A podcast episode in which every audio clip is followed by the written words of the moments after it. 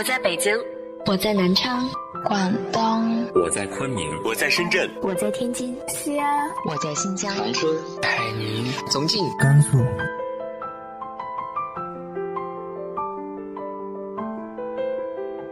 这里是 FM 幺八零八四，昨天的你的现在的未来，我是主播背着吉他的蝙蝠女侠。无论你在哪儿，这里都有我的温暖等你。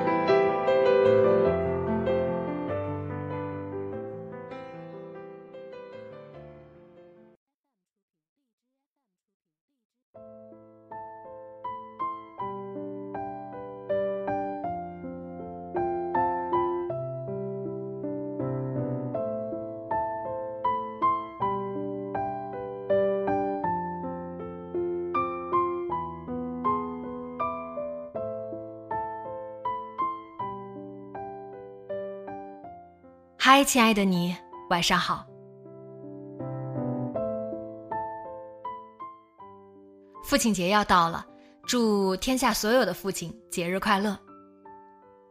那么，作为子女的我们，有没有真正的了解过我们的父亲呢？今天和大家分享的文章来自于五月雪的《父亲与二胡》。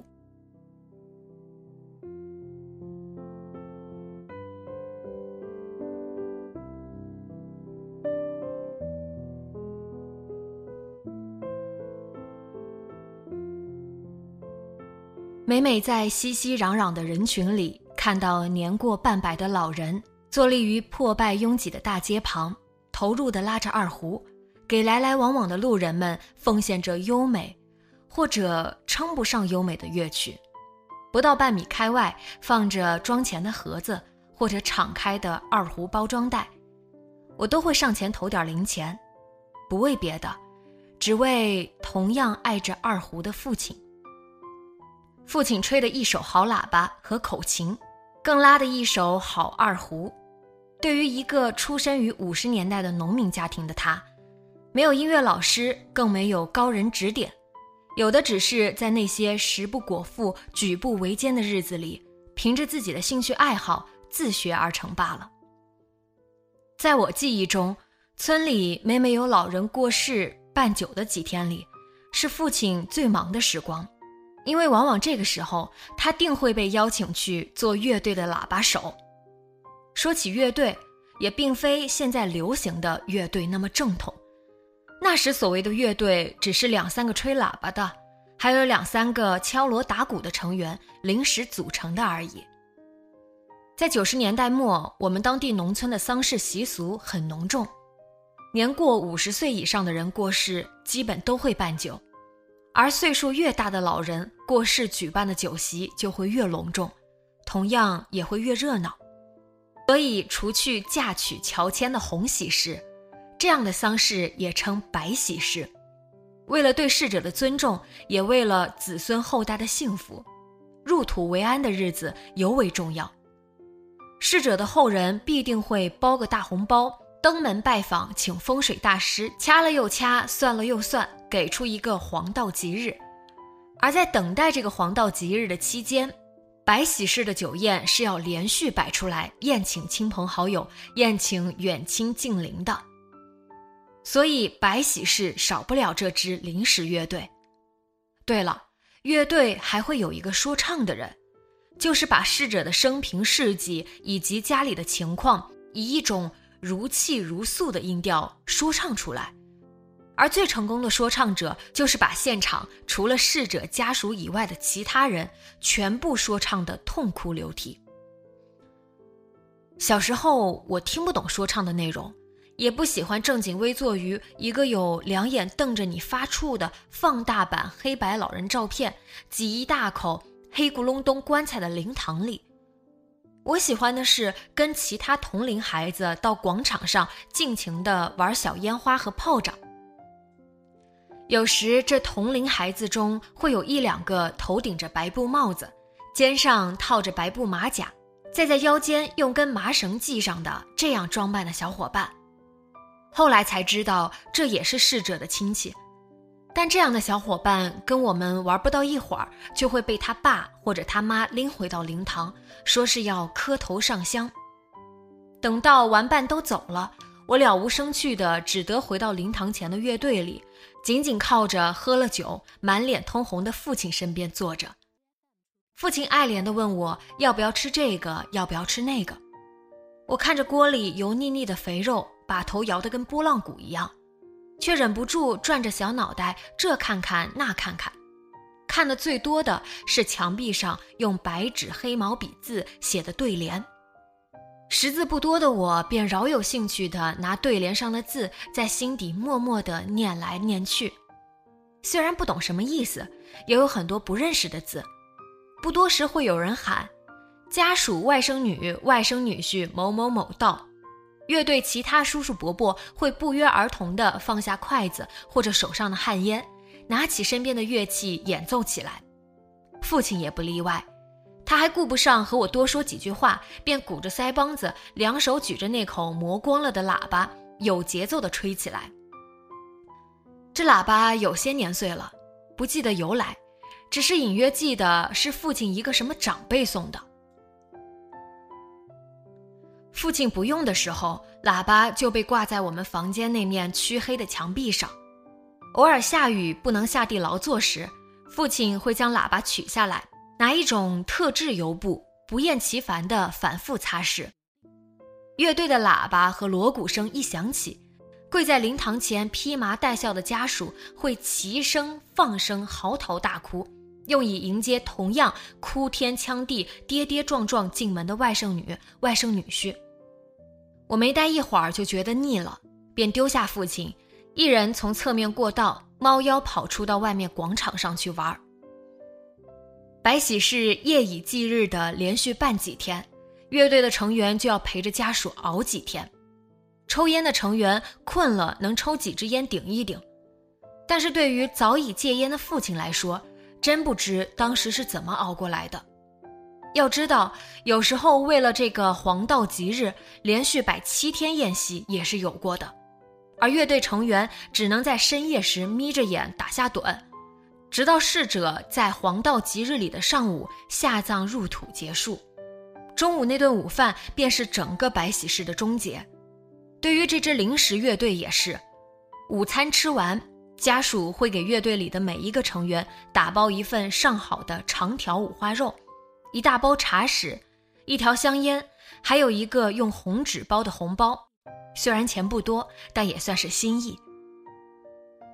后来我读初中，因为家庭的负担太重，父亲便不在家务农，转而跟着村里其他人去外地打工。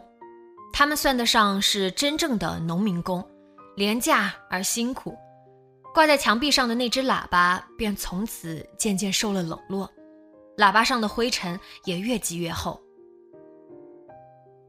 家里搞双抢，我们那儿种二季稻，抢着收割稻谷和抢着插秧都集中在农历六七月份，时间紧张，劳务繁重，所以这样的农事叫双抢。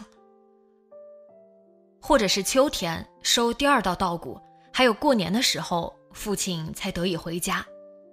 后来大学毕业后，听父亲和其他亲戚喝酒聊天，说道：“那时候最怕的就是九月一号开学，三个孩子读书报名了，学费钱都不知道从哪里出。”我这才想起当年久不回家的父亲，双抢结束后半夜在床上翻来覆去睡不着。我总以为他是过于劳累而导致的失眠。因为小时候最怕的就是父亲，总以为他不喜欢我，所以也不敢多问。之所以这么清楚父亲在九月一号开学前的失眠，是因为小时候家里的老屋是爷爷遗留的五十平米左右的两居室泥瓦房，一个单间作为厨房和客厅，另一个单间作为我们三姐妹和父母的卧室。卧室两张床，父母睡大床，我们三姐妹睡水泥砌成的小床。姐姐以最优异的成绩考上了当地最好的中专。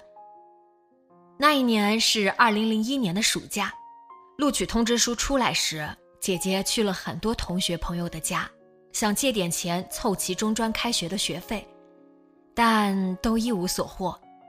父亲接到消息，赶回老家，第二天带着姐姐去到家底殷实的姑妈家。从小到大，姑妈最疼父亲这个唯一的弟弟。虽然姑妈和父亲同母异父，感情却很好，所以姑妈一直没少接济我们家。这次去，照例不用父亲开口，姑妈就已经主动给父亲准备了他能帮得上的一笔钱。当天，父亲和姐姐留宿姑妈家，晚上十点多，姐姐睡了，父亲和姑妈姑父还在一边喝酒吃饭，一边聊天。姑妈问父亲在外面挣到钱没有，父亲说：“因为雨水多，这几个月出工的少，挣的钱也就少了很多。”姑妈叹了口气，问：“那是做什么的？”父亲说：“在柳州一个工地上帮建房子，自己挑砖到五楼，一个砖价格太便宜了，才五分钱一个，挑一担上去累得半死，还挣不到几块钱。”姑妈又问我姐考上中专了，学费钱算上我今天给你拿的这些，还差多少？父亲说还差好多，明天去小姑妈家接一下。父亲和姑妈他们絮絮叨叨聊到半夜，却不曾想到这些全被我姐听到了。第二天，我姐当什么事没发生一样，阻拦父亲去小姑妈家，说先回趟家。回到家后，然后郑重地说出了辍学的打算。父亲抹了抹眼泪，极力劝阻，却丝毫没有打消他坚决的心。姐姐说她不放弃学业，还在读初中和读小学的弟弟妹妹就得辍学，他不忍心。第二天，姐姐便跟着小姨南下去了广东东莞，开始了长达五年的工厂打工妹的生涯。放弃了学业不说。他还把所有的工资剔除掉生活费，全部寄回老家，供我和哥哥完成了学业。对于姐姐因为家境贫寒而辍学一事，父亲觉得很对不起他。母亲常常说，从小到大，父亲最疼的就是我姐，什么好吃的都想着她，连我姐小时候撒娇要父亲背着哄她睡觉都会满足。然而，就是这样一个自己最疼的孩子，在这件人生大事上，父亲觉得很无能为力，直到现在提起，还常常忍不住落泪。后来，父亲和母亲一道外出打工，辗转去了广东、上海、北京，最后在浙江安定下来。在此期间，我顺利高中毕业，进到大学；哥哥大学毕业，顺利参加了工作。家里的负担慢慢减轻了很多，父亲才得以重操旧业，又开始拉起了二胡。大学毕业后，我拿第一份工资给父亲买了把口琴和笛子，都是父亲最爱的乐器。他很高兴，还说比他在乐器店里看了好久却没舍得买的音色要好多了。以前我一直觉得父亲对音乐算不上喜爱。只能算是一种业余的消遣。然而后来，我慢慢了解到，父亲一直深爱着音乐，就像我深爱着文字一样。父亲年轻时也曾梦想着往音乐事业发展，然而吹喇叭、拉二胡不能当饭吃，也挣不了几个钱，更养不活三个孩子，供不起三个孩子的学习，所以他没日没夜的拼命打工挣钱。那时候他没有一技之长，做的都是苦力活，一天十二三个小时工作下来，累得浑身散架似的，根本没有力气和精力去想着音乐这个梦想。父亲一直瘦瘦小小的，一点也不高大威猛，但是干起活来却很卖力。在我上高中时，父亲有几次春节过年不肯回家，那时他在北京修地铁。他还在电话里跟我感叹说：“人真的太聪明了，火车还能从地下跑，而且不止一层，有好几层深呢。”我问父亲：“过年不回家，留在那儿还出工吗？”父亲说：“不用，老板看中他老实，特意让父亲在现场看看设备，一天照样发工资。”父亲高兴坏了，心想不用出工就巡巡场地，还能领工资，划算，便感激的满口答应了下来。要知道，有很多工友都想做这份美差的。父亲还说过年了，北京冷清的很，大街上都看不到几个人，很多店都关门了，除了大超市都买不到吃的，所以他买了能插电的小饭盒，每天煮点饭，蒸点咸菜、鸡蛋，或者下点泡面吃。我听了很是心酸，父亲却很兴奋地和我说这说那，还让我不要担心，他好得很。我上高三时，父母在小姨的介绍下一起去浙江打工。我考上了大学，却没想到离他们上班的城市很近。于是大学四年期间，我和他们相聚的时间多了起来，自己也终于不像现在称的留守儿童那样，寒假寄宿在伯父家过年，一副寄人篱下的感觉。也是那时候，母亲才告诉我，父亲迷二胡迷得不行。自己经常休息就去公园僻静的角落拉二胡，有时也带母亲去，但是母亲不喜欢音乐，也听不懂，而且很没耐性，往往做不到十分钟就要闹着回去。长此以往，父亲便常常单独一个人前去。父亲这时插话告诉我说，经常碰到逛公园的，无论年轻还是年老的人，都愿意坐在父亲旁边听，还夸他拉的二胡好。有的人甚至还给他塞钱，以为他是卖艺的。我听了哈哈大笑，问他有没有收。父亲说：“当然不收，这只是爱好。”路人还好心提醒他，可以去热闹的街上拉二胡，肯定能赚到不少钱。父亲笑着摇摇头，觉得能得到陌生人这样的认可就很满足了。父亲在浙江的好几年里，也积累了些志同道合的人脉。大多是本地退了休的老干部，闲的没事去公园拉拉二胡、唱唱歌、吹吹口琴，还有弹电子琴的和吹萨克斯的。有一次电话里，母亲说父亲上电视了，我问什么节目，他却说不清楚。父亲接过电话，说是退休老干部们受当地电视台邀请表演一个节目，老干部便邀请父亲也一起参加。因为父亲二胡拉得好，笛子也吹得好，他们经常聚在一起演奏，彼此都很默契。节目排练了一个多星期，节目录制当天本来说好一个团队一起上台演出的，结果被告知要单人表演。父亲被老干部们一致推选上台独奏，父亲也不怯场，提着二胡就上了台。表演后还被采访心得，好像也领了个什么奖回来。当时，其中一个老干部给父亲在台下拍了照，虽然只是侧影，但父亲后来去照相馆洗了出来，就一直留在身边。我去浙江时，母亲就掏出来给我看，再把父亲上台演出的事再和我分享一遍。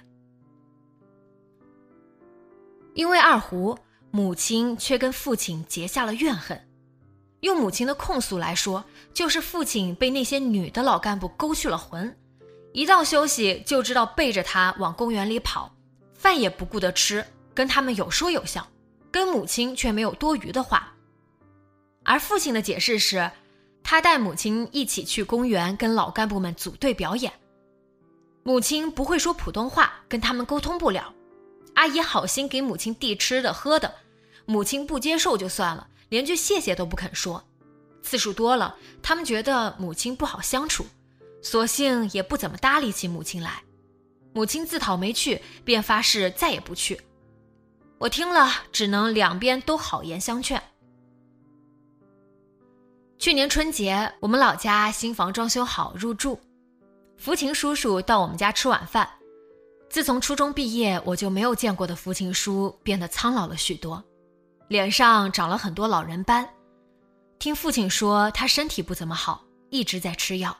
眼睛也看不见太多，大概是有点轻度白内障。福琴叔是父亲从小光屁股长大的同村伙伴，五十多年来，虽然各自为了生活奔波劳碌着，彼此一年到头也见不到几次面，然而两人的感情却没有淡掉半分。福琴叔一边喝酒一边和我们说：“你们三姊妹长大了，得好好孝敬你们爸妈。”特别是你爸，太不容易了。村里那么多人，我最佩服的就是你们老爸。”说着，伸出大拇指对着我爸比了比。因为村里你供出了两个大学生，真是了不起。你看我们家就没有一个有出息的。那时我经常看到你两个孩子埋头看书写作业，但是我们家的就死活不愿意看书，连上学都是我拿鞭子抽着才肯去。要不是你供小八也读大学，你们家新房早就建好了。然后他又眯起眼睛，陷入回忆说。我跟你爸大概就这么高的时候，就一起下河捞鱼、摸螺丝。他随手对我们比划了一下，大概小孩子的高度。那时我们才几岁啊？啊，老乔。他问我爸，我爸说也就七八岁嘛。福琴叔继续说：“对对对，村里就我们两个玩的最好。我老爹最喜欢老乔了。”有时候对他比对我还好，说着自己便先笑了。他继续说：“后来啊，我们各自成了家，我们第一个出生的孩子都是女孩，然后到第二个孩子出生的时候，竟然好巧在同一天。那天我和老乔还在丛树山挂丛毛，村里人跑来让我们赶紧回去的时候，我先问那人是男孩还是女孩。”那人说：“我的是女孩，老乔的是男孩。”我当时哎呀一声，糟糕，两个女孩了咋办？他当时冲着我哥笑了，我们也忍不住跟着笑起来。后来我小儿子出生，我才安下心。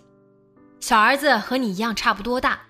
他看了看我，父亲说：“对，我们三个小孩也差不多一样大，算是缘分。”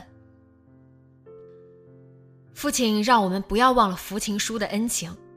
我姐结婚那年，家里没有钱办酒，福琴叔主动到咱家问父亲是不是中古钱没有。我这有点，你先垫上。说着，塞给了父亲一把钱，让他大为感动。还有我们家青黄不接、没米下锅的日子，福琴叔从家里挑了担谷子到我们家。还有我哥考上大学。父亲还没说要办酒，福琴叔就先把礼钱送了过来，而福琴叔自己的女儿结婚，却瞒着常年在外地打工的父亲。父亲回家得知后，上门想补上礼金，他却怎么都不肯要。还有我们家遇到的很多其他的困难，福琴叔永远是第一个主动伸出支援之手的。在那个嫌贫爱富的村子里，这样的恩情真的很难得。年轻时，他们经常一起吹喇叭、吹笛子，其中白喜事的临时乐队里就永远少不了福琴叔。吃过饭后，父亲邀请福琴叔一起吹吹笛子、拉拉二胡，因为好久没有在一起玩了。福琴叔二话不说就跟着父亲进了放乐器的房间，我还偷偷的跟在后面拍了张照片。父亲吹笛子，福琴叔拉二胡。场面特别让我感动，君子之交淡如水，说的大概就是他们吧。父亲曾和我说，他没有亲兄弟，但是福琴叔和他却胜似亲兄弟。父亲心态一直很好，也很乐观，对新事物的接受速度也很快。比如我交给他的微信，现在用的得心应手。今年年初，父亲想学电子琴。也会一点我便在网上买了个简易版的给他。然而他因为工作地点的变动，父亲只得把电子琴转手给了一个老干部，而新的工作却没有多余的休息，二胡也拉得少了很多。但父亲最挂念的还是老地方那帮退休老干部们。有次提起这件事，父亲对我说：“还是想回之前的地方，继续之前的生活。”今年年底，我的心愿就是让父母安安稳稳地待在老家，哪儿都不去了，在家带带孙子、外孙，回头重新给他买个好点的电子琴放在家里，让他想练就练，想学就学，以此继续他年轻未圆的音乐梦。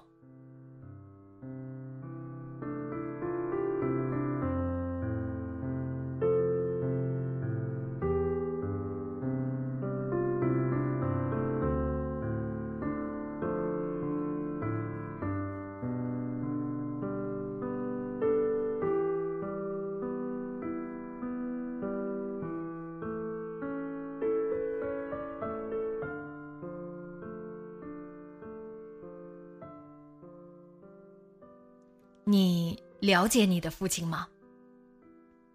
他的想法，他的交际圈，他年轻时候的梦想。直接在节目下方留言分享给我吧。今天的节目就到这里，节目原文和封面请关注微信公众号“背着吉他的蝙蝠女侠”，电台和主播相关请关注新浪微博“背着吉他的蝙蝠女侠”。今晚做个好梦，晚安。